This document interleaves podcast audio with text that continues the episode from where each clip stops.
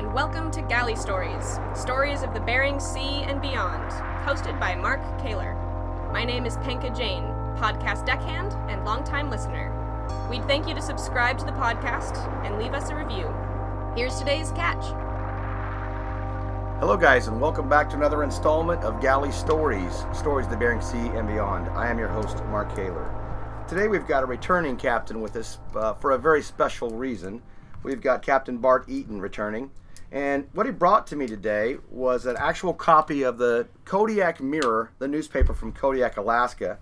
The date on it is Monday, August 2nd, 1971. And I'm just going to read the first paragraph of it to you. It says, Yesterday, Sunday, August 1st, 1971, may very likely become a historic milestone date marking the real beginning of what could conceivably, conceivably become Alaska's greatest fishery and the beginning of a real and meaningful competition by the United States with other foreign nations for the rich marine resources of Alaska's vast continental shelf area. So, what this is saying is it was the first trip ever for what was previously called the frostfish, uh, but now called Alaska wild pollock. Bart, you were on that very first boat to ever go out and do this. That was was on that date of uh, August first, nineteen seventy one. The boat was the Peggy Joe. Yes. Okay, so let's let's hear about the experience. What brought it together, and did you know that you were going to be introducing what has become today the greatest fishery in Alaska? No, no, it was just a dream. I was over at when you fished on the Peggy Joe with Oscar. Even when we had didn't have work to do or go down to the boat, we'd go over to Oscar's house with Peggy and have coffee and talk, and you know, and we were in that early righteous stage where we were getting excited you could go out to Fort Abercrombie and Kodiak and see the lights of the Russians and Jap boats out there fishing. And we didn't have any markets. Well, you, we, we were we were starting to get cranked up about, about that. Why why can't we get a market? Because we knew we could catch or not we I was a deckhand on there. I was following orders, but I was I got captivated by the dream from Oscar. Mm-hmm we were fishing shrimp in those days, and I raised a family for a few years on four cents a pound shrimp. You know, we, we actually made made mm-hmm. money at that. So we were we were looking for that, and you know how fishermen are; they get to talking to each other and getting everybody cranked up. So one day we're over there, and Oscar said, "Well, let's go out. We can prove we can catch some of that." And Oscar had an old bait net because we used to catch our own bait for crab laying out under the trees, and it half snowed and everything, so it's all stuck to the ground. Mm-hmm. And we, we go out there, and there was another crew member with me, Danny Olson from Kodiak, and Ron Jolin. I wish they were here because they could tell their side of the story. Everybody's got, got a side, mm-hmm. you know.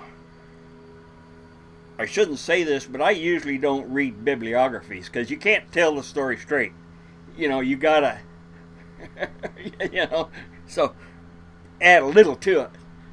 You know, I usually preface anything I tell a story, like in the movies now, these like based on the truth.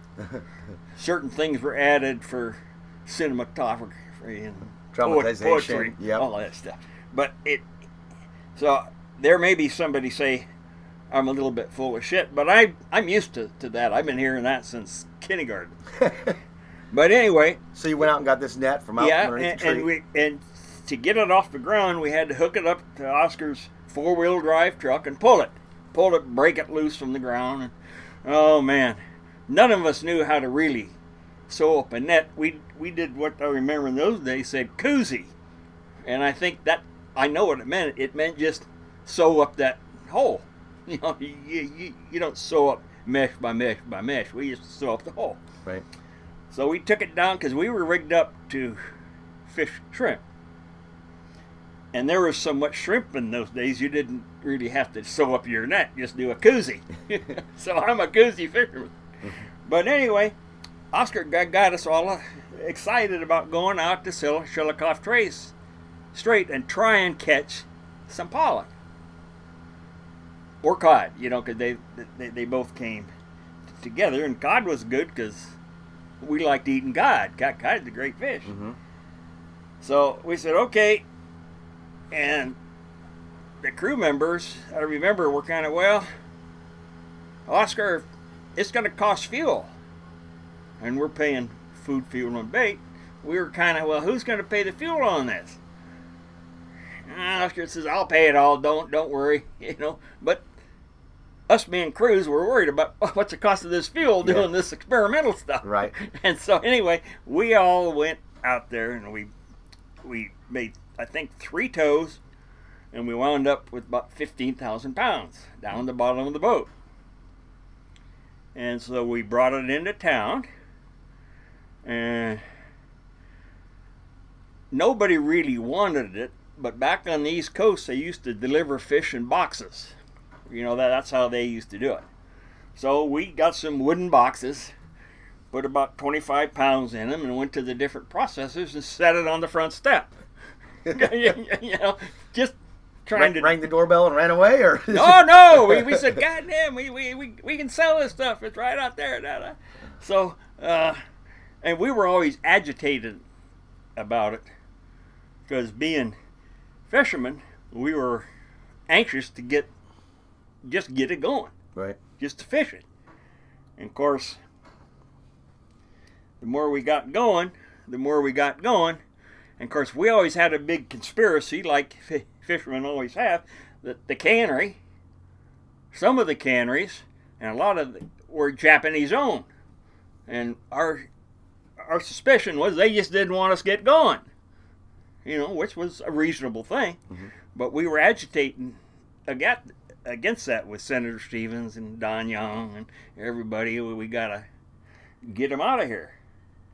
So anyway, one one thing led to another, and we made up our minds to go get this fish and brought it and gave it around, and it was kind of a joke. Not for our sake, but if you read that article, it's just a bunch of fishermen. But we all got captivated on that dream, and that's actually when we really started agitating for the 200 mile limit, you know, that or something like that. We really didn't know, envision mm-hmm. the 200 mile limit would be what it turned out to be, but it it turned out okay for everybody. And so we, we got that going. We brought that fish in, gave it all around, and got all excited about it. And that is, as far as I know, unless somebody can find a, a fish ticket. And I don't think there was ever a fish ticket on this. Uh, we all had our crew license and fi- fi- fishing license, but I never asked if, you know, because now you can't drop a net in the wa- wa- water without three days of administrative work. So yeah, it sounds like uh, maybe Dyson got based on this article. It sounds like Dyson kind of got the idea from his brother John, who was visiting from the East Coast. No, John. John was there just to visit. He didn't get the idea from his his brother. His brother chimed in about here's how they do it on the Oh, East Coast because yeah. Oscar came from the East Coast, Gotcha. and and I I got to throw this in about Oscar because it's kind of good too. He came from the East Coast like a lot of younger guys did in those days, Second World War, to get construction work on building the Alaska Highway because we they all thought the Japanese were, were going to come come down from Attu and Akutan or A- A- Adak until the Battle of Midway, of course, that changed their, their plans. Mhm. So he came out to the West Coast as a masked marvel in a carnival, where if you could stay in the ring with, with, with him three rings, you can make a hundred bucks. You know. Oscar's, you know, Oscar's since passed away, but most people didn't know he had a shriveled arm. Because he got about to Nebraska and he jumped in there with this big farmer, and the farmer started cranking on his arm, and he wouldn't let go. And Oscar, Oscar tells us that he he whispered to the guy, "Just back off, and you'll get your hundred bucks." but but Oscar and you a, a, lot of pe- people, unless they've been around Oscar and done things, they didn't know that, that, that he, he had what he called a shriveled arm because it never came back 100%. Right. But anyway, th- that's how he got out there and fishing. And then he and Nellie were a But for me personally, working on the Peggy Joe was one of the best things I ever did. Was that? I'm trying to remember back on a, on one of the episodes you did. Wasn't the Peggy Joe one of your first boats, or was it much later than that? No, it was one of my second and third boat, but that was the first boat I saw when I went to Kodiak in the boat harbor. He, he Peggy Joe was one of the first steel boats built, and the first boat to have a NOAA loan of some kind. I mean, it was way ahead of everybody doing it. Mm-hmm. So it, it was a, but I got to know Peggy, Peggy, and Oscar. And when you worked on Oscar's boat, you were kind of adopted, kind of, and you know, because uh, it's just like being in the military with a master sergeant or a gunny or something. You don't want to disappoint. Them. You know, you you wanted, and they they were great. And I was with Oscar when Peggy first started giving the weather.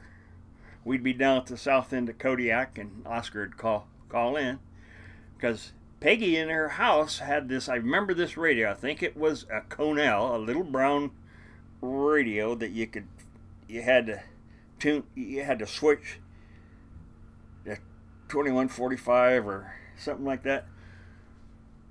But I think it was the antenna or something, and she had a voice that would. I think the word is modulate good. I mean, it would travel clear to Nome on the the same radio. Oscar try and talk on it, and he, he sounded like a frog croaking. But Pe- Peggy just had that unique voice. So, voice. So Peggy started almost every morning after National Marine Fisheries. She'd give a weather for, forecast, and then the tugboats and everybody calling would call into Peggy. You know, I'm at Cape Sarichef and it's blowing 15. You know, not so much what the weather forecast was, but what the weather forecast is. What's happening? Yeah, yeah. Right, right, right there. So everybody started calling in to her, and then she got to where she was calling messages and call some guy on a boat and say, "Well, it's a boy. It was at four o'clock yesterday morning." And you know, all, all, all those, and your girlfriend's getting kind of nervous, so you haven't called. you know, it, stuff, stuff, like that. She's been mentioned a lot in previous oh, episodes. Oh, well. She's a rock star, a movie star up there. She is oh, so yeah. well known. Well, but I didn't realize the connection that yeah. Peggy Joe. Yeah, well, is Peggy. That's Peggy. Peggy Joe was their first daughter. Uh, well, I think it's her only daughter. But yeah, so is uh, Peggy Joe. In fact, Oscar gave. See, I'm I'm a kid. I don't know how. Well, I'm kind of a kid there. He always said, when you get a boat, never name it for your daughter because you'll never sell the damn thing. He says, because you got your. Yeah. Yeah. Well, we had. I mean, back in those days when you were on a boat, like the crew, right? We had Danny Olson, Ron Jolin, Pete Harris, but he he wasn't on this trip. But we just kind of hung out. You know, we, we were part of the it family. Was a, it was a real group group thing. Yeah. Mm-hmm. Did you try any of that pollock on that first trip? Did you eat any of it?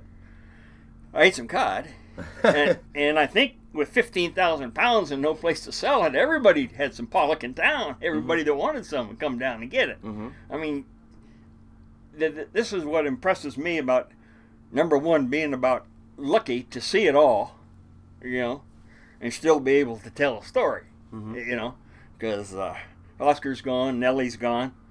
I haven't seen the other crew members. I went up for Oscar's funeral when he got killed in a car wreck up there. In fact, I was real honored because Peggy asked me to give the eulogy. And so I saw all those guys in, but we, we had some, well, that, and it's kind of discouraging to me, not that it means anything to anybody, but now I guess they're, uh, they're going to kind of retire the Peggy Joe from the not Trident fleet, but BNN. yeah, B, yeah, BNN. But there's stories about that. I was on there and I learned we had the first row crane ever built, and that big bull gear on the bottom was a stainless steel gear out of a B-52 nose. You know, that, yeah. that, that, that, that was a big, big gear. And I know Oscar and Nellie had had to sign a release form with uh, Rowe that if this thing didn't work out, you know, because it, it all sounded good, but until you know, you you don't know Mhm. you know, all the unintended things, and so they they they had to sign a release that they'd never sue if it Something broke or yeah. something something like that. So Oscar was always on the lead, leading edge. You know, back then you didn't learn, you didn't worry so much about liability. Well, first steel boat, first crane, row crane, Yeah. uh, first pollock. Sounds like you guys took. Well, now see, firsts. see, I, I, I could stand corrected. Somebody else may that I just don't know about, but I'm pretty sure that was Mm-hmm. Well, even first. even if it was happening, it was all Surimi, right? No, there wasn't even Surimi yet. It was just It was just there was nothing. Uh-huh. So we just So- went out. Well, the the the main thing it was always up to the fisherman to prove he could catch it. Mhm. But National Marine Fisheries was starting to catch up because there was uh, a research boat out there that caught a little pollock just doing their research, and they bought bought it to town and gave it, I think, to the cannery Point Chehalis. You'll notice the boats, uh, the, the canneries, that's a misnomer. They weren't canneries, but they were fish plants for caught. And if you read the names on here, uh, Gorton's, Pan Alaska, and W.R. Grace. Well, there's none none of them left. Mhm. You know, they they were there, and we were trying to get them. Uh, the one that we thought had the best uh, aggressiveness on it was W.R. Grace, but they they bought a plant there, and then I think W.R. Grace. Anyway, they didn't last that that long, because when you start on fish and you don't know what you're doing, it can disappoint you real quick. And banks don't have as much staying power as, as the fishermen do. yeah. It uh, it goes on to say that um, the Dyson was really pushing to get this fish out there and and get it Well- in front of people. Oh yeah, well, you know, and, and then he he got us, and then of course he spotted me right away because I was kind of a righteous guy. See, I'd been I'd been in the Peace Corps, and I kind of wanted to solve the problems of the world, and that didn't work out too good. But he always ca- told me I was his white hat. That meant like the old John Wayne's sitting behind a log and everybody shooting at him, and he put a white hat up on a stick and see if they're still there. so, so we sit there and "Hey, we, we got to do this. We got to do this. He said, "Yeah, why, why don't you go out and do that?" and said, "Sure." So away I'd go, and I'd come back, and Peggy would put bandages on me and stop the bleeding. but he always says, "How'd it go?" I said, "Shit, damn, went good. Got a good fight." No, but anyway, that that was just the way it is because I, I hardly did anything without checking with. What do you think, Oscar? He said, "Good, go do it." Where where did the where did the fish go from there? I mean, after you first started, I mean, how did it become what it is today? Because it's oh well, it's a step by step thing. You know, uh, it kind of went through the. The next year, I think the Japanese-owned cannery Bix Bonnie bought some kind of filleting, and we caught about a forty thousand pound trip. And they chilled some down in ice and sent it down to Seattle here, as I remember right, and had it filleted out and just trying to, trying to see how it work. It, it it's all step by step, like anything starts. Mhm. You, you always just do what you, you can do and try and make it work and try and make it work. And then we got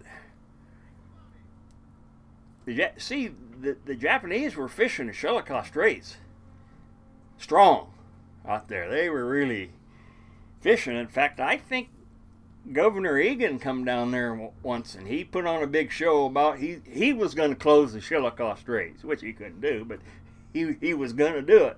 You know, he had to force it. Uh, and of course, we were blessed for the years having Senator Stevens, Mhm. and he was always on the leading edge of doing what we can do, and Don Young. They they work together. And one thing I say about Senator Stevens, my experience, he was smart enough. Well, I, I don't have to tell you he's smart, but he he kind of let himself get adopted by Warren Magnuson, who was down here in Seattle.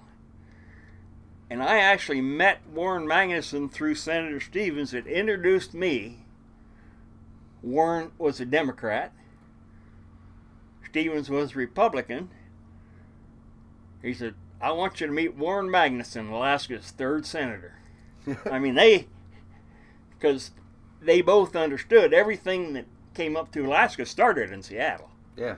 And you had to get t- together compared to now, what you see out there where, hey, you can't even get people in the same party talking to each other, Yeah. let alone to go over. Right. But yeah, yeah, that, that, that was quite an experience. So you were also present for the for the first big kind of commercial sale of Well, Pollock. yeah, uh, Can you give us that story? yeah, we were, Chuck was doing, the plant's already going and producing more fillets after Surimi. And Chuck was the first one to put in a plant with what he called that magic valve. Where if you had a market, you could just twist that valve instead of just making surimi, you could do fillets. Well, it's more than a valve, but that was the That was the yeah, terminology. yeah. Because you always wanted to let your buyer know you had a, another option. Mm-hmm. You know, like Eskimos in Norton Sound told me, you got to have two dog teams on the trail, or you know, you you, you got to be able to, to negotiate. So we had uh, Long John Silver's buyer called up and asked Chuck. He says. Uh, Toby, I remember that name. He's the head of Long John Silver's. Wants to come up and see your plant. Well, he no more wanted to see our plant, but he wanted. And then, by the way, while he's up there, could you get him some sport fishing? So, So that's why it was coming up. He was going up. well, that's that's where the idea struck Chuck on the Annandale. Mhm. So we said sure. So we borrowed a skiff from up on the Branch Ri- River from uh, uh, eight, nah, not APL, Jim Jansen. And so he, he had a cabin up there, and we went fishing. And so here the head of, of Long John Silver's, his head buyer, who'd been turning us down for a year. No, we, we can't use pollock. We can't use pollock. Can't use pollock. Well, Chuck, pretty clever. You pick up this guy in Seattle, and there's no donuts on the plane. you know, and uh, Toby, he want to stop in Anchorage for food, and Chuck said, "Oh, they don't have any restaurants that are open this time of day." So they get all the way out to Akutan, and this guy, uh, he hadn't eaten for 24 hours, but that's that's the way most buyers get handled when they go out on Trident's plane. There ain't no food. so we got into Akutan, and th- this guy's wanting food. You know, it's a long time for this guy. So we have Pollock. And David Baskin, who's managing the, the plants now, was the cook. Now, Dave could tell a better story. But, and so Toby's, or the head of Long John Silver's eating this Pollock. He said, Man, this is pretty good. And right sitting right next to him was Toby's buyer that would never, no, we aren't going to even try this stuff. It won't work. Well, now when the president of Long John Silver say, you know, this stuff's pretty good, we ought to try it. Well, then all of a sudden this buyer nodded his head, yeah, yeah, yeah, yeah, yeah, you know. So uh, the guy didn't want to do it right away. He says, no, he says, this is fresh fish. It's not the same as frozen, you know, blah, blah. He, Might he be a different taste. Oh, he, whatever. he, Yeah, he was, yeah. but, but he didn't know what he's talking about. Well, David Baskin's standing right there. Abassian. Right? A Bastian, yeah. And, and he overheard this, and he says, "No," he says, "No." I says, "I got this. This is a block out of the freezer. I thought it out and everything." And so he and the president are walking around the plant, seeing all this stuff, and here this salesman hanging on, following along beside. Like I said, pretty soon his no, no, no's became the yeah, we ought to. Yeah. You know, it just, and so, and I think it was within two weeks. You know, Chuck had, Chuck memory's better than mine. We we made a sale to Long John's for about ten thousand pounds. Now that doesn't sound like much, you know, but you got to get that 10,000 pounds in. Yeah. And then I kind of think from that genesis, and we went fishing, caught a lot of fish, and they got to know each other. You, you know how it goes. And it just went went from from there, selling more and more and more. Pollock's everywhere now. Oh, it's everywhere. I well, like what, what really got me excited about this story, and I'm still alive to tell the story, and you don't really need somebody to tell the story. All you got to read this ar- article. I think the Pollock producers have come up with a million dollars or something for some advertising and getting it going. Mhm. Yeah, yeah, that it, it's great.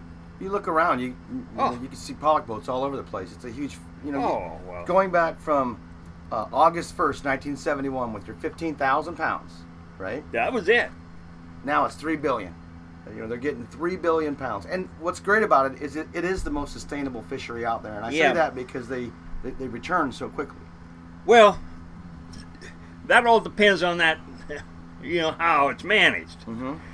because that's where you get into the the management of it. It, it was all parts, parts and pieces of a mosaic that got, you know, you have to do step one, step two, and you really didn't know step two t- while you're still doing step one. People were thinking about what's what's the next, and you don't really know Mm-hmm. what step two, step three, steps. You know, there was no even national marine fisheries. There, there, there was no blueprint. This is how you, uh, you do it. Mm-hmm. Even when the then the joint venture started, and boats got experience, and yeah, I mean there's, and I know there's a lot of. It doesn't frustrate me because that's the way life is. But there's a lot of people fishing on pollock boats that don't understand. It started with fifteen thousand pounds, Yeah. and they probably have that much going out the scuppers every time they they pull in a hundred thousand pound. I think it's still interesting that you just took it, put it in boxes, and Well, pass it around. that's what you know, like it is. Well, on the East Coast, they sell it in boxes. You know, box fish. You've probably seen those fish boxes from the East Coast. They're pretty heavy, been used a lot. Of course, everything's plastic and stuff like that now. No, but that's was well. If they did boxes, we'll do boxes. You know, just to show them. Because uh, one of the main things about getting something started in the fisheries, which is what got a, a lot of fishermen, the regulators and the Ghost State Department always, oh, Americans can't do that. Well, that got everybody, what do you mean we can't do it? Mm-hmm. And so that's what got everybody to kind of prove we could do it and get that market for our fish. But that's the that's what I call the genesis. And just lucky for me, under my bed in my box, I had some of these old articles. You know, er, er, all my slides and my pictures are under my bed in a box. I and I just happened to see them. This actually came from Dougie Odell, who was Oscar's stepson. He he had some of it. He wasn't on this trip, but anybody, any, anybody from Kodiak could recognize that rogues gallery. Mm-hmm. Uh, but the th- thing about me is I, I'm still alive, so I still have that memory. Of, of it happening right Some there. some things just lock into your brain Mm-hmm. of what the feeling was. Let's go do it, you know, or let's do it. Yeah. And that was kind of exciting at the time, and the dream, and the wish, and the, So did you start then ordering better nets for, oh well, of course, and Sure, we, when they got into uh, joint venture was the first, and there was some of the fishermen there. The guy I throw a name out, I I was pretty good friends in Kodiak with Larry Garrison, and he had built a boat. And I'm talking to him one time. I re- remember, and he had researched. He was a researching guy. He'd gone over to Norway and Nova Scotia and everywhere. Uh, we were talking about fishing and nets, and he said, Bart, what you got to do is go over where they don't have any fish and they can catch them. We don't even know, you know, because we, like they say, Alaskans are the worst fly fishermen in the world. because you tie a fly on your hook and you drop it in, in the water by accident, boom, you got a fish. you know, I mean, because there's so damn many fish. Right. So, a- anyway, and it was a learning, you know, these guys, and they, some of these guys are great fishermen, you know, what, what, what, whatever it is, they studied it. Uh, competition. Oh, there's a lot of guys that could, and joint ventures just took off. And thankfully, we worked at the 200 mile limit. They worked them out. They worked the foreigners out. Now, I have to tell you, the foreigners did help a lot, you know, because we had markets and we got going. And Yep. We learned, and, you know, it, it, it, it was herky jerky. But, so you, and I've lit, I've listened to every one of your podcasts on there. it's really funny for me because it kind of dawned on me, you know, all your podcasts are, are different names, but a lot of the same experiences. Mhm. You know, because there's only so many things can happen to you on a crab boat or a pollock boat. Mhm. But everybody's, a lot of people have had, had the same kind of experiences. You know, uh, the interesting thing with your stories that people tell, you've you've had some women on there, and and when you're talking down on Ballard Avenue somewhere, there's not many women hang hang out with the guys in the smoke shop, Yep. and you can tell those stories. But you get some ladies talking on here. I like those Yeah. those stories because you see it from the other side.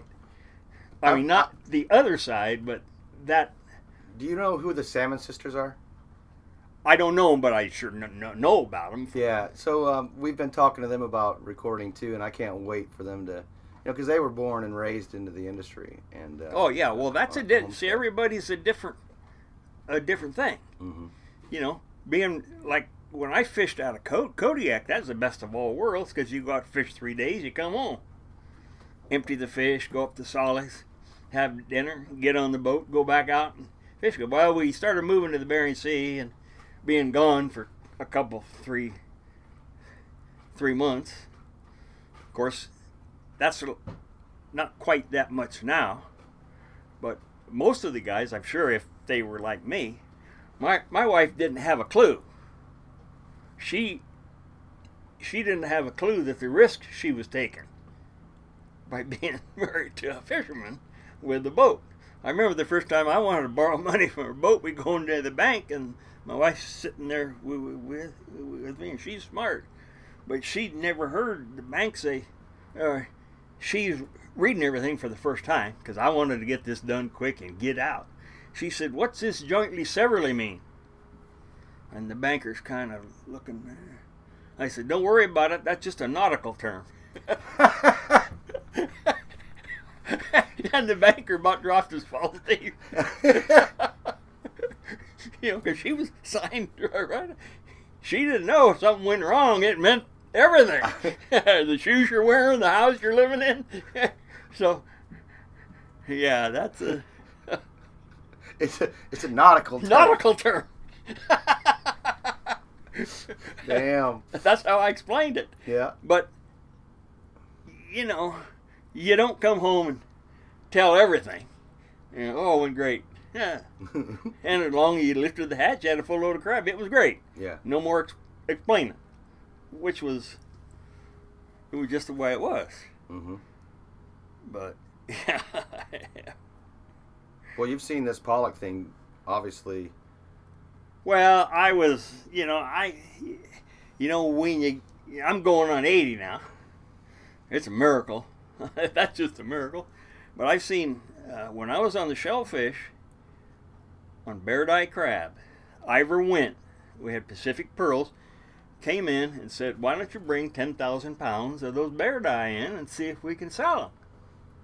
We were selling crab in Kodiak, so because we used to get that much in by bycatch, and we throw them overboard all the time. Bairdi? yeah, That's my favorite crab. I know, but that I'm talking about there was no. Yeah.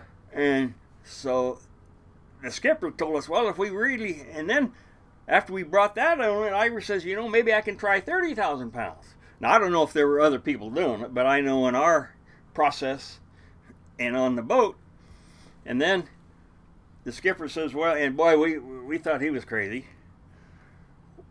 We stayed in for a couple of days and sewed up seven inch mesh.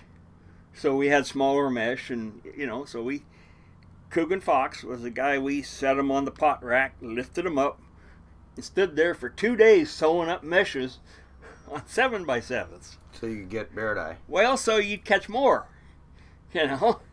And then Ivor called up, says, "Bring me thirty thousand pounds." I mean, that was just the way. You, you got to get that first pound, Mm-hmm. you know. So we got thirty thousand pounds, and of course we were all, well, what are we going to get paid? You know, that's a crewman's first Yeah. question: What am I going to get paid? Right. and the skippers too, you know, because you want to know what you're going to get paid. And then it just went from there. I paid for two college educations off the south end of uh, Kodiak Island with bairdi crab. You know, it turned into be Kodiak had a lot of bairdi crab there. You know, and you can usually catch lots of fish when you're the first one, Yeah. or, or close to it. Sure. Yeah, yeah. But then the Bering Sea, and when we first started, when I first started on the Bering Sea, we didn't have enough markets out there, so we'd go out and fish maybe 10 days, have one tank of red crab and one tank of bairdi crab, and run it all the way back to Kodiak. Kodiak. Yeah, for so. Well, that's a trip. Yeah, but you know. And then they started building more canneries out and that's where you, we could all get. Yeah. And when it started, once it got going in those days, it it went. You know it. You know, it, it, it went good. And then Wakefield's or Pacific Pearl built cap or had a crab plant in Captain's Bay. Then Pacific Pearl built the plant, and UniSea had the plant. And Mm-hmm. yeah. You see those quotas, you just know, like the last couple years, especially decreasing, decreasing, but you don't see that with pollock.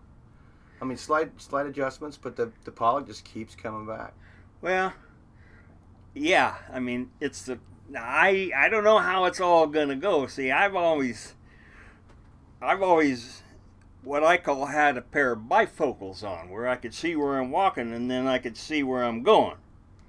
So you look down, and I'm pretty apprehensive because that's the way I am. I'm kind of apprehensive about what's going to happen with all this uh, warming and the ice because I'm a believer in ice for the fish for the my my way of thinking ice is a part of the cycle up there and you know a lot of those pollock go clear up to that ice edge and they feed off that uh, algae that grows on the you know that the ice is full of algae full of it Mhm.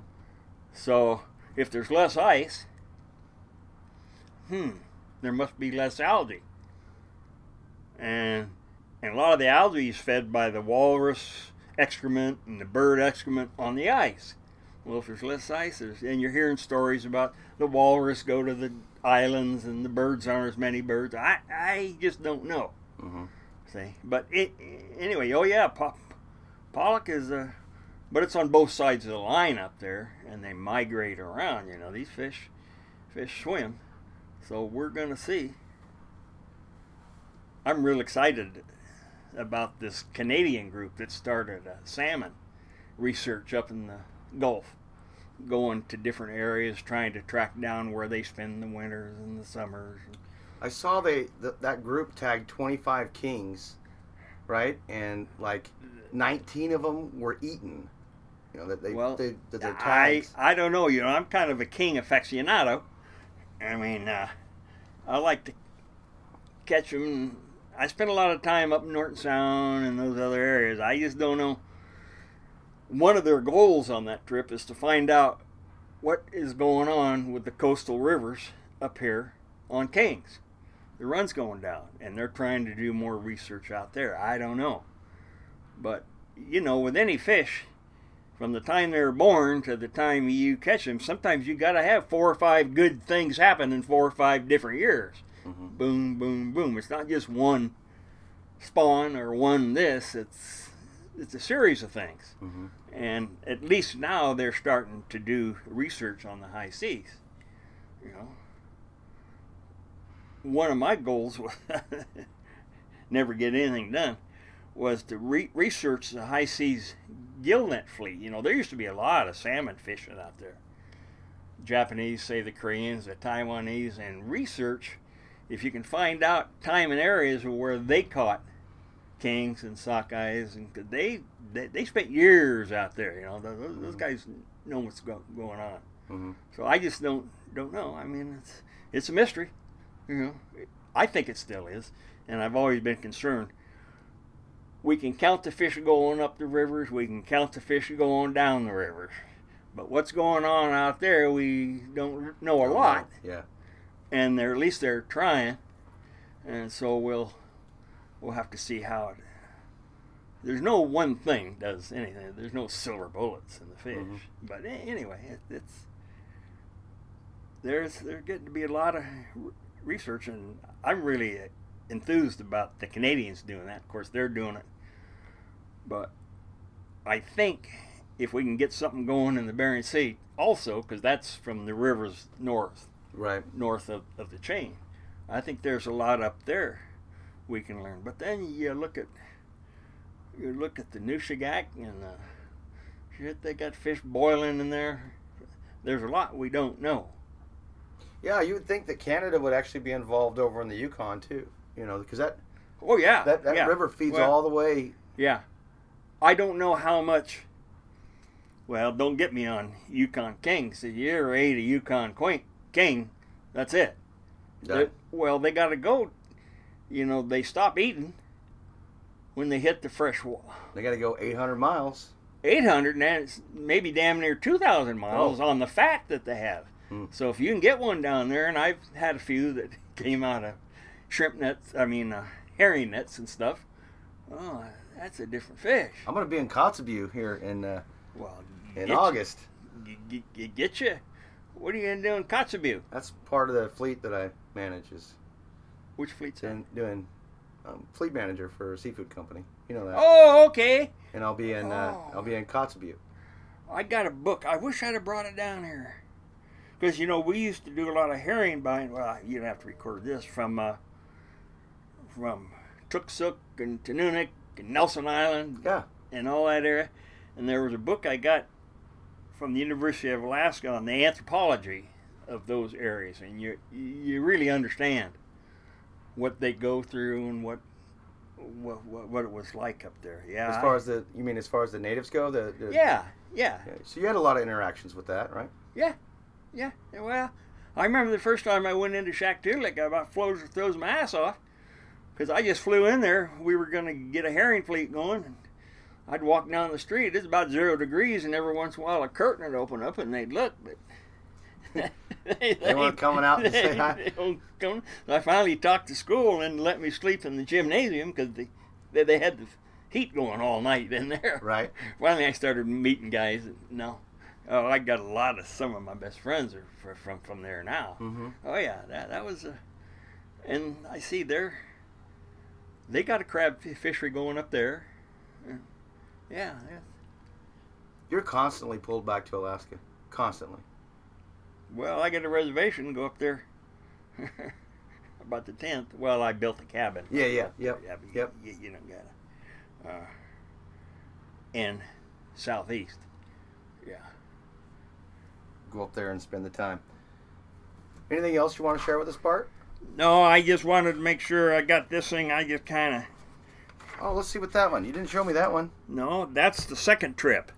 Okay. Miles and miles of fish. Well, it, that's Oscar again. Where's the date here? There's no date on this one. I think it's just maybe six months after this. I was on that trip, but I was the cameraman. See, and this B and B was a Japanese owned. Bix Bon- Bonnie. It, it's Everyone knows there's a bottom fish fishery around the shores of Kodiak Island.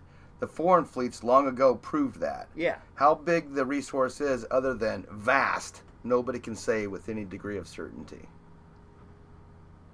Let's see. Wow. So uh, on this uh, on this one that you gave me from Yeah. the first trip, the other headline on here is "Explorers Return to Command Ship." Yeah, well, that's a that, That, that's just putting you a date stamp in time there. well, it's stamped in time, Yeah.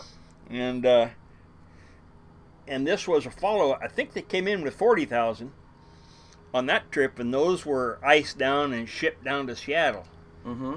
in a container to try and get more feedback from the quality control and the food service and everything. Excellent. Excellent. And here's here's a great. This is kind of my iconic picture of Oscar. Man, Yeah.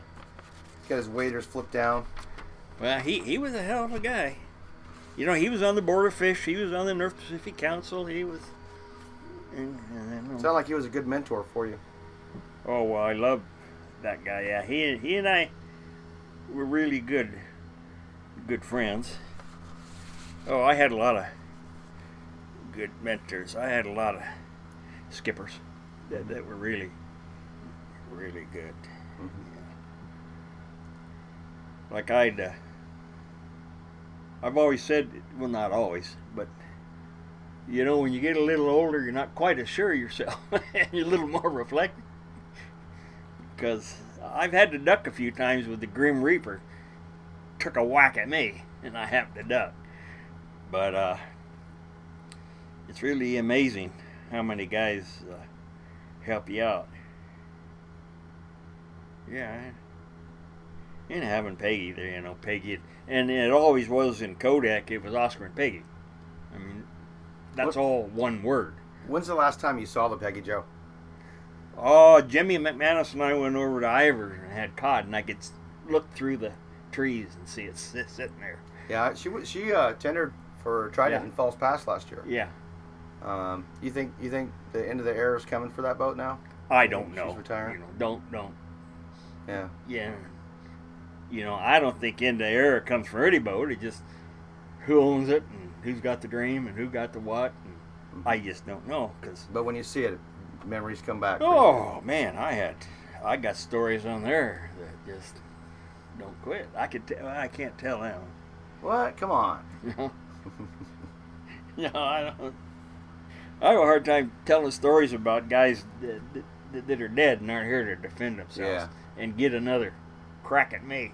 Mm-hmm. you know, Yeah.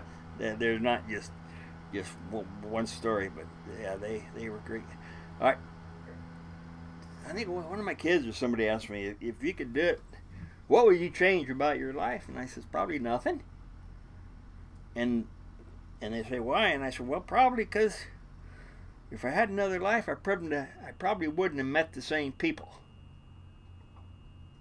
I mean, Yeah. that's what. yeah, you know, yeah. And you being- value and you value and being on the boat and doing all that is one thing, but being on with Oscar and Ellie and Danny and you know, it had been, could have been, a whole different thing. Mhm. You know, it's who, who you're with. Yeah, I only, in my experience, I only had to fire one guy off my boat. I only had to fire one, and he wrote me a letter afterwards and said, "Thanks for firing me." Really? well, he, he he just wasn't cut out, you know. yeah. But he finally understood that. But anyway, that that that's the way it goes. Mhm. You know, relation. And I've heard some of your podcasts. You can tell people really develop relations. I hired a lot of guys on my boats, but I didn't keep them. The crew kept them because if they didn't want them, they were gone. Well, something, you know, the door fell on their head, or they'd pull the buoys out of the pot and hit them in the stomach, and you know, finally, the guy said, "Man, this is too rough on me." I've seen that happen. No, no, but uh, I've had some great experiences with with guys. I, I counted up the other day. There's probably a lot of skippers say the same thing, but I think I've had 12 guys that started with me that wound up running their own boats. You know, so Mhm. Some good guys too. But I had first crack at them. yeah, that's. Maybe they maybe they speak about you the way that you speak about Oh, Dyson. I don't know. I think you know skippers have. Well, I've done some crazy things, You know, I had a partner, Jerry Kennedy, who just passed. I don't know if you know about that. He he had lung problems. I don't know if I can tell that story because a- afterwards I never tell the story without him sitting there and giving me permission to tell the story because it's a terrible, terrible story. We're out fishing. I don't know if I should tell that one. We're out fishing in the Bering Sea, and back before we had all these track plotters, I had one of those school spiral note note notebooks where, Uh-huh. you, where you'd put your pot number down and you'd put the lat line or, or something and you'd put 90 degrees to the next pot that that that that that. And after you've gone through the string about 10 times it looks just like chicken scratches. Mm-hmm. So we we got done fishing about two two days long there with a little snooze and i told the guys to go to bed. I'll take it over to another string of gear about six hours away. And i'm sitting there going through my notebook and all of a sudden an Amatouli buoy pops up in front of me. I run right over it. I said, shit, I don't have any pots here. What the hell did I do? So I go back and I went, ah, there's a string of 25 pots that I'd missed. I, I just missed. And I had a six hour run over to the other gear. And I'd fished all around, so I knew it was crab in that pot. And the only way to get new crab is get the old crab out and fresh bait in. right. So I said, now what the hell am I going to do? Because you just sent everybody to bed. And I must have gone crazy. So I went down there. I wanted to get those pots. So I went down there. You won't believe this, but I went down. And I turned the clock up six hours. and I woke him up. oh Jesus! That poor old Jerry. And he was raw boned. And he he'd been working about two days straight. And he slept about twenty minutes. And he's sitting there drinking his coffee in his skivvy shorts, and he says, "Bart, this is my last trip." I'm starting to think, you know, may- maybe this isn't a pretty good idea. And and I said, "What's wrong, Jerry?" You know, because I'd fished with him for years, and he'd fish with me, and he'd run the boat, and I, you know. I said, "What do you mean? You're gonna quit?" He says, "Yeah." He says, six hours sleep just doesn't get it anymore." well, well, then I start feeling bad. You know, it's surprising something like that. So I run upstairs. Uh, everybody gets out there and they're pulling gear, but with the house being aft, I can see everything going on deck. You know, I, and I knew these guys pretty well. Pretty soon they're all huddled up there, pointing at the sky and looking at their watches. what the hell is it? And I could, oh shit! Because see, I thought I'd, you know, You thought 25 you had pots, get them down, get them to bed. and pretty soon they start talking. I remember old Dwayne Clark. He kind of just looks out of the group and looks up at me. Pretty soon, the guy waddles back to the back of the house to go look at the clock on the wall. And they come on. He's shaking his head. They busted you. Oh, terrible. So, usually what they do, they they come in and have breakfast, and when the breakfast is cooked, one guy'd come up and relieve me at the wheel. No, nobody comes up to leave me at the wheel. Two weeks where I got invited to a meal. Two weeks. Two weeks. They were. You had to just go down and dish it up, run back up to the. They'd always leave it on the stove after they all left. Two weeks. Did, did you apologize to them? I mean, obviously they caught you. I never did apologize. The only thing that saved me, we were catching crab. Right? When you're catching crab, right. yeah, you can be. You know, that was the key. That's pretty good. But uh, as I'm telling the story, it may be snickering out just because we survived. And would I do it again? I don't know. But it was a bad thing to do to a man's head. Six hours, just I'll never forget. I'll never forget him saying that. And then I had to get upstairs, and I didn't come. I didn't want to come down for dinner. Didn't want to make eye contact. yeah. Six Anyway, hours sleep just ain't getting it. Just don't get it anymore. anymore, Skipper. Yeah. that was a terrible thing to do. But I think he kind of forgave me because I'd ask him before I'd tell the story, and yeah, go ahead. Anyway, That's that's great, Bart. That is awesome. I well, no, you. it's not. I'm not proud of that. No, it's just a it's a good story. It's a good story. it's one of those things you do. Yeah. I, I really appreciate you coming and sharing this. Uh, Okay, well, I just with us today. want to get that around. I mean, I just, you know, like we've talked about Hamilton before. Some people live, some people die, and some people tell the story. Yeah, I could. oh, What is that? Who is that? that is the Northern Hawk Okay, God. Probably doing Pollock. doing Pollock. That's a lot, It's a little bit bigger than the Peggy Joe. and it's going to pack more than fifteen thousand pounds. oh yeah. You were Yeah, you were saying that uh, fifteen thousand pounds goes out the scuppers sometimes now. And, Oh, I'm sure. Well, I'm kind of No, I know, I know, but this fish one here, talking. yeah, this one Yeah. here. If you guys listening, you can look her up. She's called the Northern Hawk. I Yeah. think she's uh, from Oh, I- part of the Native Corporation boat, isn't she? I know the boats. Uh, what does she say on her? Yeah, coastal villages, Northern Hawk coastal villages. Yeah, I don't think anybody on the Peggy Joe in 1971 had that kind of dream in their No, head. You no, know, you, it'd that's be impossible to have it.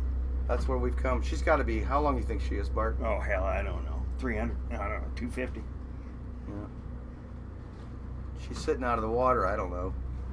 40 Was. feet, 36 feet, maybe. Yeah, she probably just. But that's how far it's come, guys. That's how far Pollock has come from the what 70 foot Peggy Joe, or was she, was she even 70? I think she's a 90. 90. I don't think I she's. think your a- dimensions are on here actually. I don't let's think see. she's ever been. Is 100 feet long with a Yeah. 28 foot beam. Okay. Yeah, Yeah. 100 feet long. So yeah, it's it's a big change right there, from the first to. Yeah, we used to go out in present. that boat. I actually fished on that boat for a year fishing shrimp, and everybody made money at four cents a pound. Yeah, yeah. You said you, ra- you said you raised a family on that. No, but it's the way things change. Yeah, it's amazing how things have changed. Anyway, How big the fishery is. Okay, well, Bart. Uh, Okay. Thank you for coming out and sharing today, and hopefully we get you back again when you come back from Alaska. well, I don't know. I just I just wanted to get that one down. Well, I appreciate it, and I'm sure that the listeners do too. So, uh, uh, guys, once again, it's been another uh, installment of Galley Stories, and we will see you next time. Thanks for listening to Galley Stories. We hope you like what the net brought in. Please leave us a review on iTunes, whether you like it or not. We're not fishing for compliments. Look us up on Facebook and Twitter too, and reach out to us at galleystories at gmail.com.